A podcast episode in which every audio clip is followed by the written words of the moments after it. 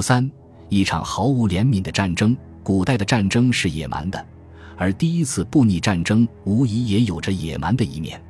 即便如此，这场暴行的主要受害者却不是罗马人或迦太基人，而是倒霉的西西里诸城邦。双方的主要目的在于保护自己在西西里的势力范围，彻底灭亡对方，并非双方的战略目标。然而，在签下一纸丧权辱国的和平协定的一年内。迦太基就将为了自己的生存而打一场即使按古代标准衡量也算野蛮的战争，这场战争成了一场生死决战，参战双方的表现均毫无人性可言。对于波利比乌斯而言，这是一场无法妥协的战争，一场不可能以停战协定而告终的战争。拜迦太基人的愚蠢决策所赐，一场因军饷而起的纠纷。激化成一次根本目的在于推翻迦太基在北非的统治的全面叛乱。这场叛乱以最为残酷的方式，凸显了迦太基对外来力量与资源的过度依赖已严重到了何等程度。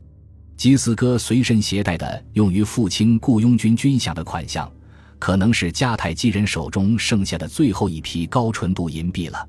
如今。利比亚之乱也已经切断了他另外一个重要的收入来源。波利比乌斯以其一贯老练的笔法，清晰有力地勾勒出了当时迦太基人的危急处境。他们既没有充足的武器储备，也没有一支合用的海军，更没有剩余物资来建造一支新的海军。大批物资已经消耗在之前的海战中了，他们甚至无法为自己的军队提供补给。来自朋友或盟国的援助也根本指望不上，因此，现在他们算是彻底领教到在海外同别国开战与国内爆发战争和骚乱之间是何等的天差地别了。生死存亡之际，催生了生死存亡之法。迦太基人别无选择，只能动员训练一支公民军。他们东拼西凑了一笔钱，用于招募新的雇佣军。为数不多的残余剑指也准备用于作战。这支规模不大的军队的指挥权交给了汉诺，此人对第一次布匿战争中导致迦太基战败的一连串崩溃负有责任，但因在大后方赢得了几场重要的军事胜利，得以与哈米尔卡一样免于责罚。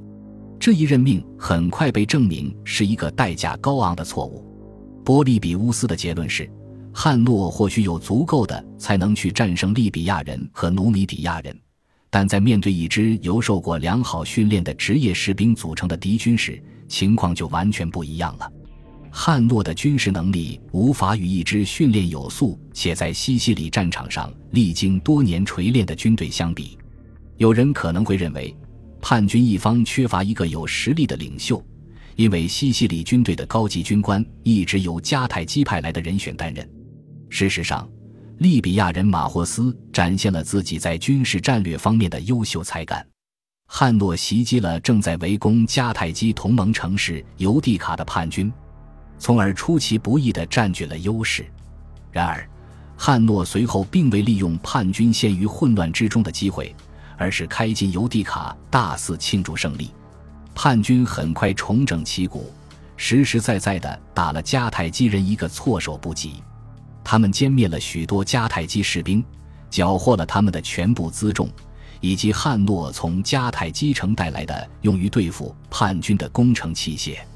这种疏忽大意实际上是整场战争的特色。之后，汉诺还会多次在胜利的当口被击败。与之形成鲜明对比的是，马霍斯却很快证明了他是一个危险的对手。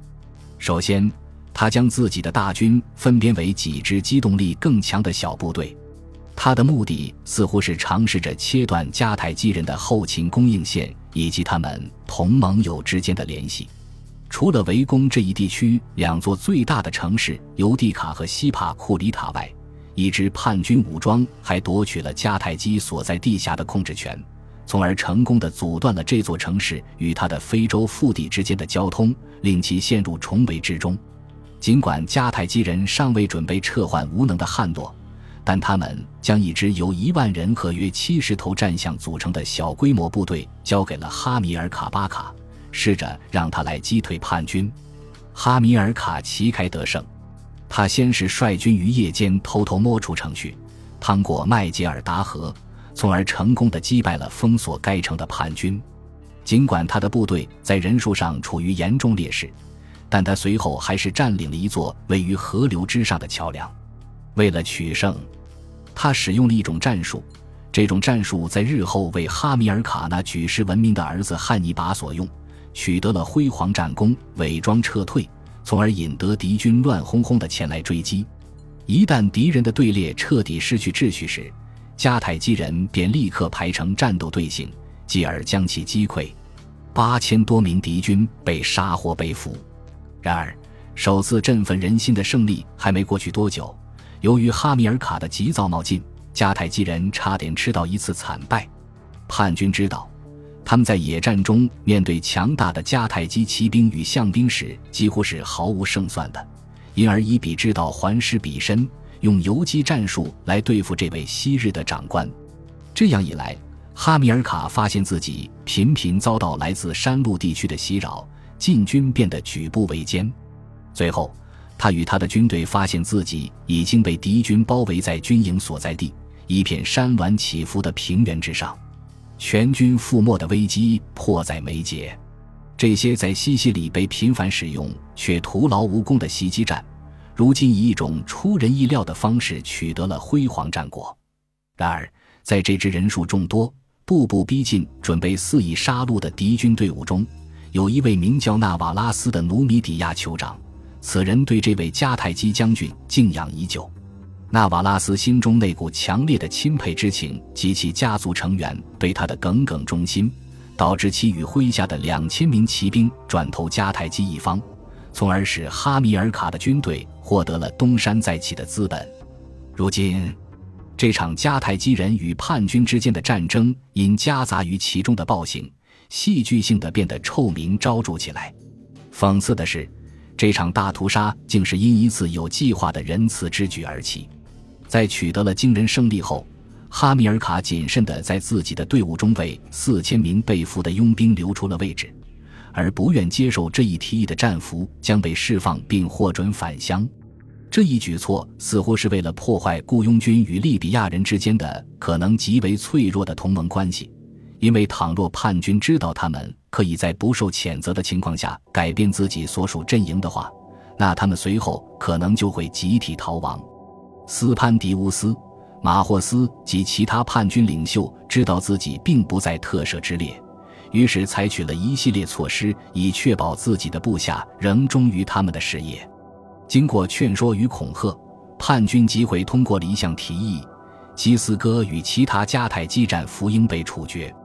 为了彻底切断与迦太基达成和解的渠道，叛军领袖将这些人以最为骇人听闻的方式折磨致死。他们的双手被砍断，生殖器被割去，双腿随后也被打断。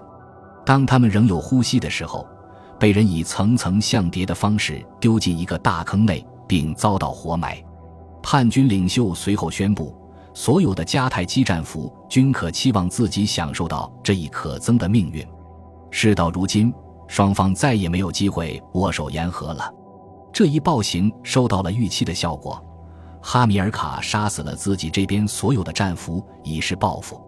如今再没有一个叛军士兵在落到迦太基人手中时，能够指望得到后者的怜悯了。他们不得不拼死作战。然而，没有理由认为大部分雇佣军士兵会叛逃。战事对于他们而言可谓是顺风顺水，而迦太基人却遭到了一连串厄运的打击。他们一些载有必需物资的船只在一场可怕的暴风雨中丧失了。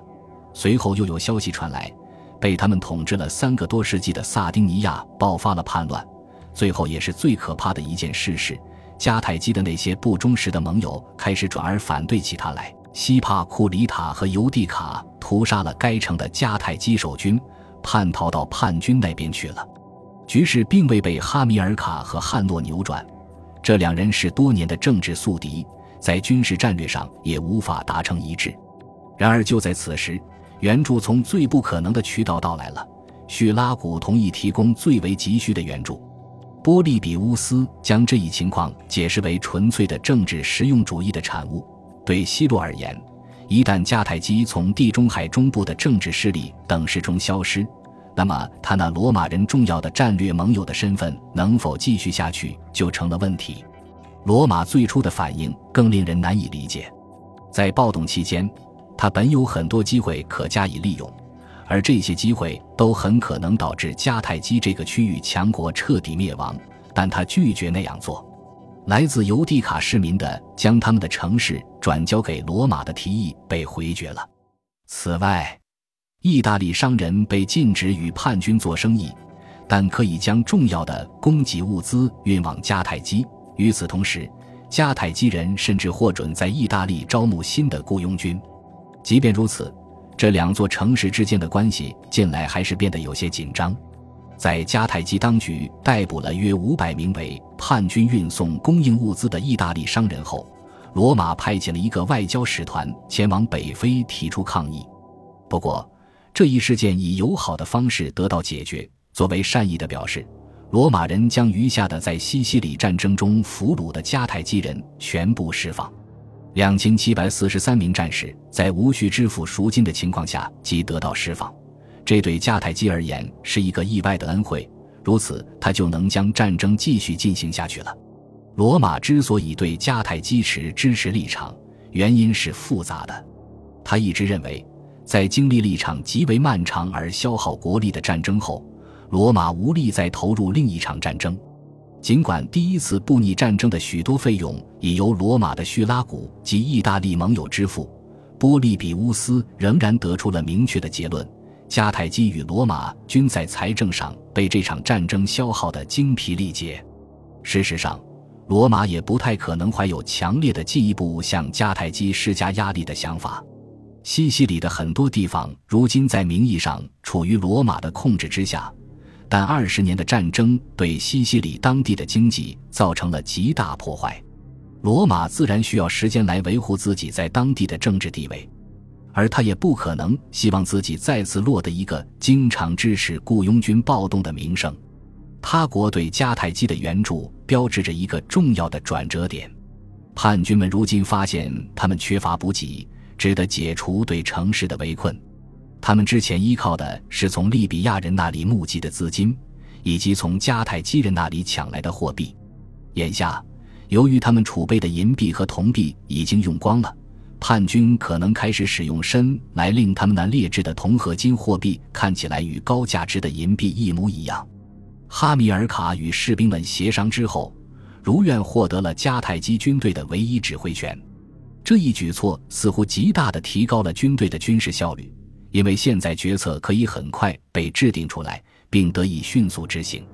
全面战争的政策仍在继续。因此，所有被俘的叛军都将被哈米尔卡的战象活活踩死。本集播放完毕，感谢您的收听，喜欢请订阅加关注，主页有更多精彩内容。